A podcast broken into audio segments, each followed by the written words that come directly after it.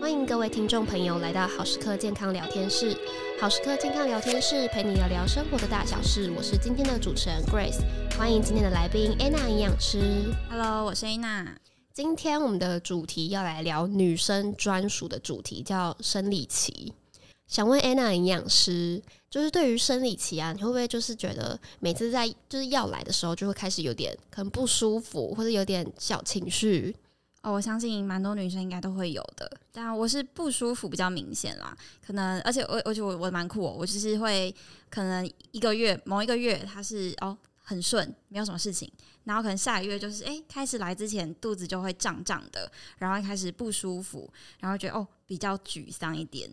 我也会有这样的感受，尤其是我的家人或我身边的朋友应该有这样的同感，就是每次那个快来的时候，他们都会说哎、欸、你是不是脾气有点差，你那个快来了吼，或是你这讲话声音特别大声之类的，因为像我就是有情绪波动，对，我就会觉得特别累，或是不想讲话。比如说，就是可能讲过一遍的话，就不会想讲第二遍的那一种。对，就是特别会比较累，而且我还有一个比较严重的症状，就是我脚会酸。其实这就有可能跟经前症候群有关，就是不一定女生都有，但是有的话每个人的症状也是会不同的。比如说有些人是情绪波动，然后有些人像你说到你会腰酸脚酸，对，你是脚酸。为什么刚刚说腰酸呢？因为其实大部分比较常见的症状是会腰酸，或者是哦，刚刚说到疲倦，有些人觉得嗯胸部会疼疼胀胀的，头痛，或者是有人食欲变大或变小。然后像我跟我以前大学的室友啊，就是很容易会拉肚子，或者是觉得那几天特别特别的累。真的会有睡都睡不饱问题，而且我会就是月经开始大概第一、第二天就会开始有经痛的感受。嗯，蛮多女生都有这个经痛的困扰。像之前就有一个研究，它调查百分之九十的女生啊都有经痛的经历，而且有百分之二十是说她们这个经痛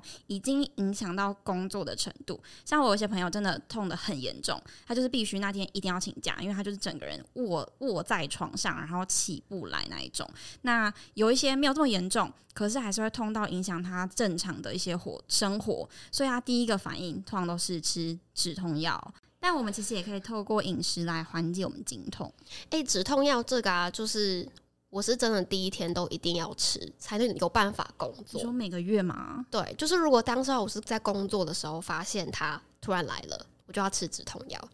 因为我小时候是会有痛到就是晕倒，然后就是会被送去保健室的那一种。那你蛮严重的欸。对，然后长大之后就是靠运动跟吃止痛药。嗯，那我今天想要请安娜营养师来教教我，到底在月经来潮的时候，我这些身体不适感，除了我刚刚说运动跟吃止痛药，我还可以用饮食怎么样来缓解呢？好，那我们要讲到改善方法前，就要先讲这个源头嘛，就是为什么会经痛呢？经痛其实可以分成两个类型，一个是原发性的经痛，它通常是没有特别的病因，它是因为我们在生理期来的时候啊，前列腺素就是一个激素，它的浓度升高了。那这个前列腺素呢，会造成我们子宫的肌肉收缩，所以会有这个疼痛感。那另一种是续发性的经痛，它就是跟妇科相关的疾病比较有关，像是子宫肌瘤、子宫内膜异位等等，它因为发炎，所以会产生这个疼痛。所以如果你是因为通常自己比较没有办法去分辨到底是为什么，所以如果像你真的是非常严重的话，我其实会建议你还是要去呃妇产科看看到底是什么样的原因导致你经痛。欸，讲到这个源头，是不是有很多人会说，欸，那个来就不能吃冰的，冰的只会让你更痛？哦，没错，蛮多，其实从小时候就开始说哦，女生真的不能吃冰的。但其实啊，因为我之前在大学的时候对这实在太感兴趣，我想说，因为大家不都说韩国人就是啊、呃，不管什么时候他们的餐厅水都是冰的嘛，对，或是西方人他们其实也很爱喝冰的饮料。我想说，哎、欸，那那他们怎么办？那我们其实去查了蛮多相关的资料，其实发现说，目前还没有研究直接表明说经痛跟我们吃冰、喝冰水有关，但可以确定的就是每个人对于经痛的感受程度不同，就是因为每个人体质不一样嘛，你经血的量、前列腺浓度也不一样，所以就是如果你真的曾经因为吃冰而感到不舒服的话，我还是建议你就是不要吃了。没错，如果本身其实吃冰就会痛的话，真的就是不要再害自己了。但我其实蛮好奇的说，除了这个原因之外、啊、我们平常饮食到底要怎么吃，经期的时候才不会比较痛呢？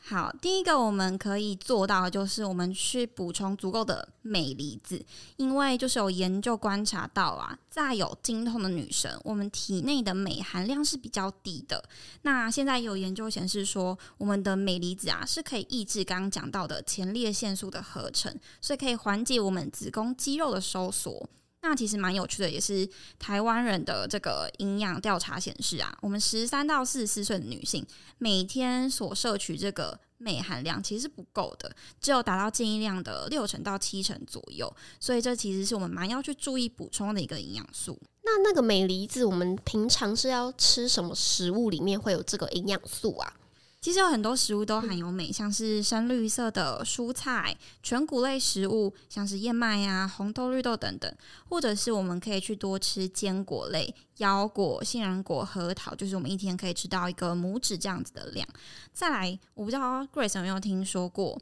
很多人月经来会吃巧克力。会，但是其实我都觉得他骗我，那只会让我变胖。哦，如果对你选错或是选错量的话，的确有可能是会变胖。那但也不能说它完全错，因为如果是你选的是黑巧克力，就是可可含量是大于 百分之七十 的话，它其实里面含有蛮丰富的镁离子，是可以帮助我们这个子宫肌肉的放松的。那其实除了镁离子之外呢，它也有可可多酚，那可可多酚可以帮助我们血清素，就是快乐荷尔蒙的分泌，所以可以让你啊心情比较稳定一点。哦、oh, ，所以、欸、我今天才知道、欸、就是原来不是说所有巧克力其实都没有帮助，像是你刚刚说的黑巧克力是不是就是它浓度比较高，比如说外面那种卖的那种什么 百分之七十五 啊 百分之九十五 那一种就比较有效？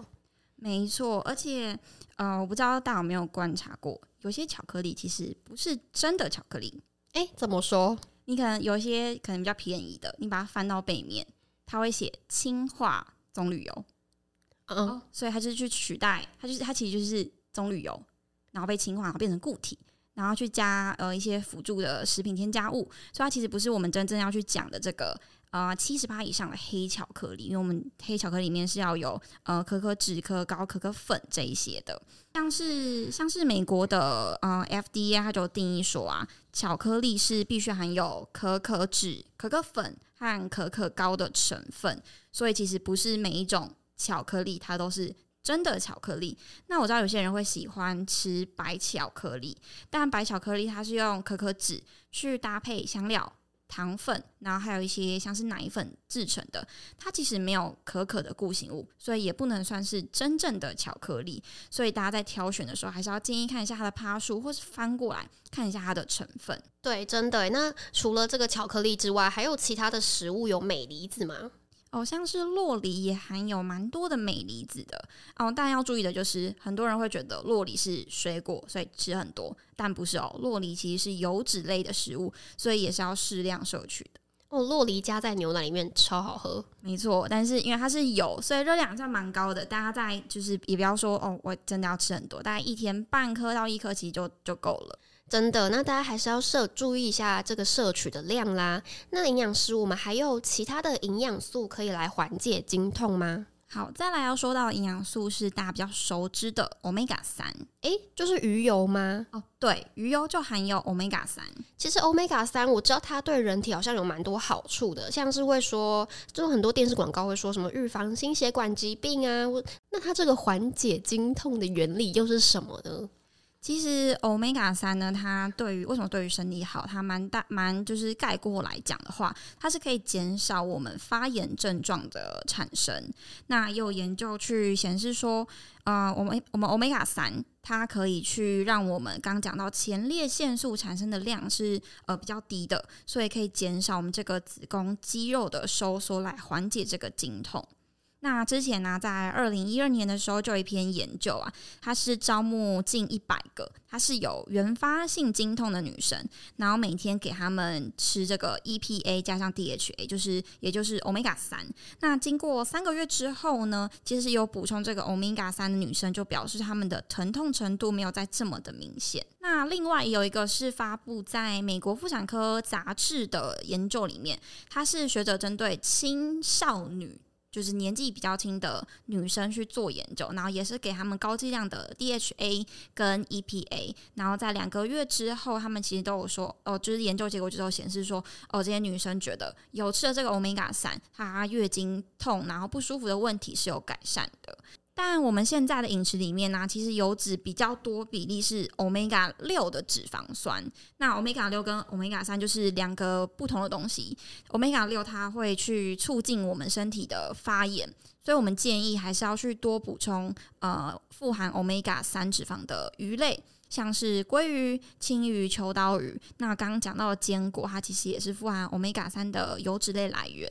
其实我刚刚觉得有分享到那个。富含脂肪的其他的鱼类的补充，像是鲑鱼啊、鲔鱼、秋刀鱼这种还不错，因为有些人我知道他是不敢吃鱼油保健品的、嗯、他知道他会有那种一个味道，是对，但我个人是很爱啦，就是而且我是喜欢用咬的，我喜欢咬开来它有那种啵啵的那种油感这样会不会很怪是不是因为你吃不下那个鱼油这么大颗的保健品、啊、对对对，就是不会吞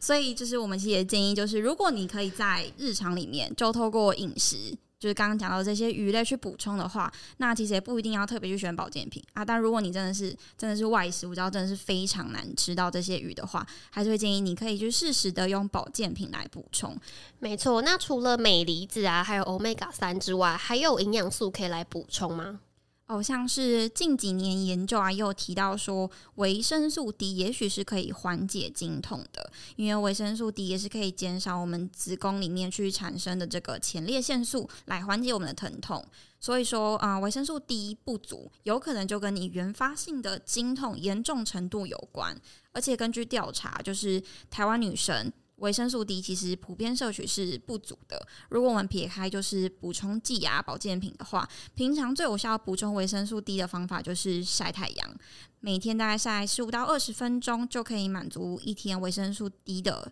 所需量。但记得你不要包得紧紧的，就是太阳眼镜啊，然后长袖啊，皮肤都不露出来。你皮肤不露出来没晒到太阳，那你就是没有办法合成维生素 D 的。欸，可是有点好奇，就是那种三十度高温是不是就不适合晒？对，你就因为现在也慢慢到冬天了嘛，就是大家中午如果出去晒太阳还比较还好，但如果是夏天的话，大家就选择跟下午的时段，不要那种日头日头赤炎炎的时候跑出去，这样真的会中暑。那如果是啊，你真的是没有办法晒到太阳，我们食物方面呢、啊，也可以去选择经过太阳晒过的菇类，香菇啊、黑木耳，或者是啊鲑鱼，也含有比较多的维生素 D。欸，鲑鱼是一个很棒的食物，欸，它不仅有维生素 D， 它还有 Omega 三，欸，没错，所以就是我们可以每天就是摄取大概一餐一个掌心这样子的鲑鱼。除了刚刚讲的这些营养素之外啊，我也很常听说女生那个来就是要多补铁，像是要多吃牛肉，对不对？对，但我建议其实不仅是我们生理期来的时候要去注意这个铁的摄取，其实女生在平常的时候就要很注意这个铁吃的够不够，因为我们国民营养健康调查也是显示，台湾女生这个铁摄取真的还蛮不够的，所以铁摄取不够，不仅是会让你哦大家常听到的贫血，其实如果你真的不够的话，我朋友的状况就是她会非常疲倦，没有体力，所以她可能透过很多她去运动啊，她补充 B 群去改善没有用，因为她其实真正的原因是缺铁了。那女生要一定要特别注意，就是有没有生理期，所以我们铁的需求量呢是会比男生高的。那有哪一些食物是有含铁的呢？除了你刚刚讲到的牛肉，还有就像是猪血、猪肝这种内脏类的比较多，所以可能大家比较常听到的其实都是荤食。那素食者的话，您可以透过红豆、红苋菜，它其实有铁，但是就是要比较注意的是，我们植物性来源的铁呃，量比较不够之外，它的形式是比较不好吸收的，所以在素食朋友一定要特别的去注意。那如果你真的是一样啊，我真的吃不到这么多的铁，我真的是素食的人，我真的补不到比较好吸收的铁，那你也可以考虑用就是我们保健食品来补。那比较特别要注意的是，如果你要买铁的保健食品的话，要特别注意一下它铁的形式，因为有一些铁是我们比较好吸收的，有一些铁是比较不好吸收的。比如说现在在市面上应该比较多的是甘酸亚铁，那这个形式就、呃、算是还不错的铁。那还 要, 建还要注意的是，除了形式之外，我们的铁是、呃、不建议跟钙一起吃的。诶，为什么？哦，简单来说，它们两个会在人体吸收的时候是走同样的通道，所以如果你一起吃铁或钙的话，他们两个会互相就是竞争这个吸收，所以今天如果要吃的话，要避开就是同样的时间点，等于说就是有一点冲突到了啦。对，所以就是可能建议你可能早上吃铁，然后晚上吃钙，把这两个的时间分开来。没错，那除了这个饮食上面缓解的方法啊，那我刚刚先前有说到运动其实也可以帮助经前症候群的舒缓嘛，那有哪些运动比较建议呢？像我自己过去看到比较多，蛮多研究都在说啊、呃，运动是也许可以去舒缓我们的经痛。那我看到比较多的是啊、呃、瑜伽，因为我自己一个人就是如果生理期来，我不喜欢去做非常剧烈的运动，比如说跑步、骑单车，然后、哦、你也不能游泳了，所以我自己会选择的方式可能是做瑜伽。那的确也有蛮多文献在说、哦、某一些瑜伽姿势是比较适合这个缓解经痛的，所以其实有兴趣的朋友也可以透过做瑜伽来去舒缓这个不舒服的症状。瑜伽我有兴趣，因为听起来感觉就拉拉筋很放松，然后再配个音乐，感觉可能我下次就不会脚酸了呢。没错，尤其是你在家就可以做，不用出门。没错，非常方便。今天非常感谢 Anna 营养师来到我们节目，分享了很多关于我们女生啊、月经啊、经痛啊、饮食、运动上面的帮助跟缓解。那现在想请 Anna 营养师帮我们小小整理一下今天的节目重点。好，那我们在生理期如果你会有不舒服的症状的话，如果真的很严重，你很长期都有这样的症状，还是建议我们先去看呃妇产科，去啊、呃、确认一下到底是不是身体有什么问题需要去调整。那如果其实就是一般原发性的经痛的话，我们可以透过饮食来去做一个缓解。比如说第一个，补充镁离子，那镁离子比较多的呢是深绿色的蔬菜，像是菠菜，或者是我们可以选择全谷类的食物或是坚果。那黑巧克力跟酪梨也有富含镁，但是黑巧克力跟酪梨要比较注意的就是不要一次吃太多。那第二点呢是补充 欧米伽三，富含 欧米伽三 的食物来源主要是鱼类，像是鲑鱼、青鱼、秋刀鱼都是蛮好的来源。那第三个是补充维生素 D， 每天呢我们可以去晒太阳大概十五到二十分钟。那如果是饮食的话呢，可以吃我们有晒过太阳的香菇、黑木耳，或者是本身就含有蛮多维生素 D 的鲑鱼。今天再次感谢 Anna 营养师来到好时刻健康聊天室。那不知道听众朋友你有没有也为经痛所苦呢？还是你有没有其他可以缓解经痛的好方法呢？欢迎在下方留言处分享你的经验哦，或是有什么其他想要询问 Anna 营养师的问题也可以留言。好时刻健康聊天室，我们下礼拜见，拜拜，拜拜。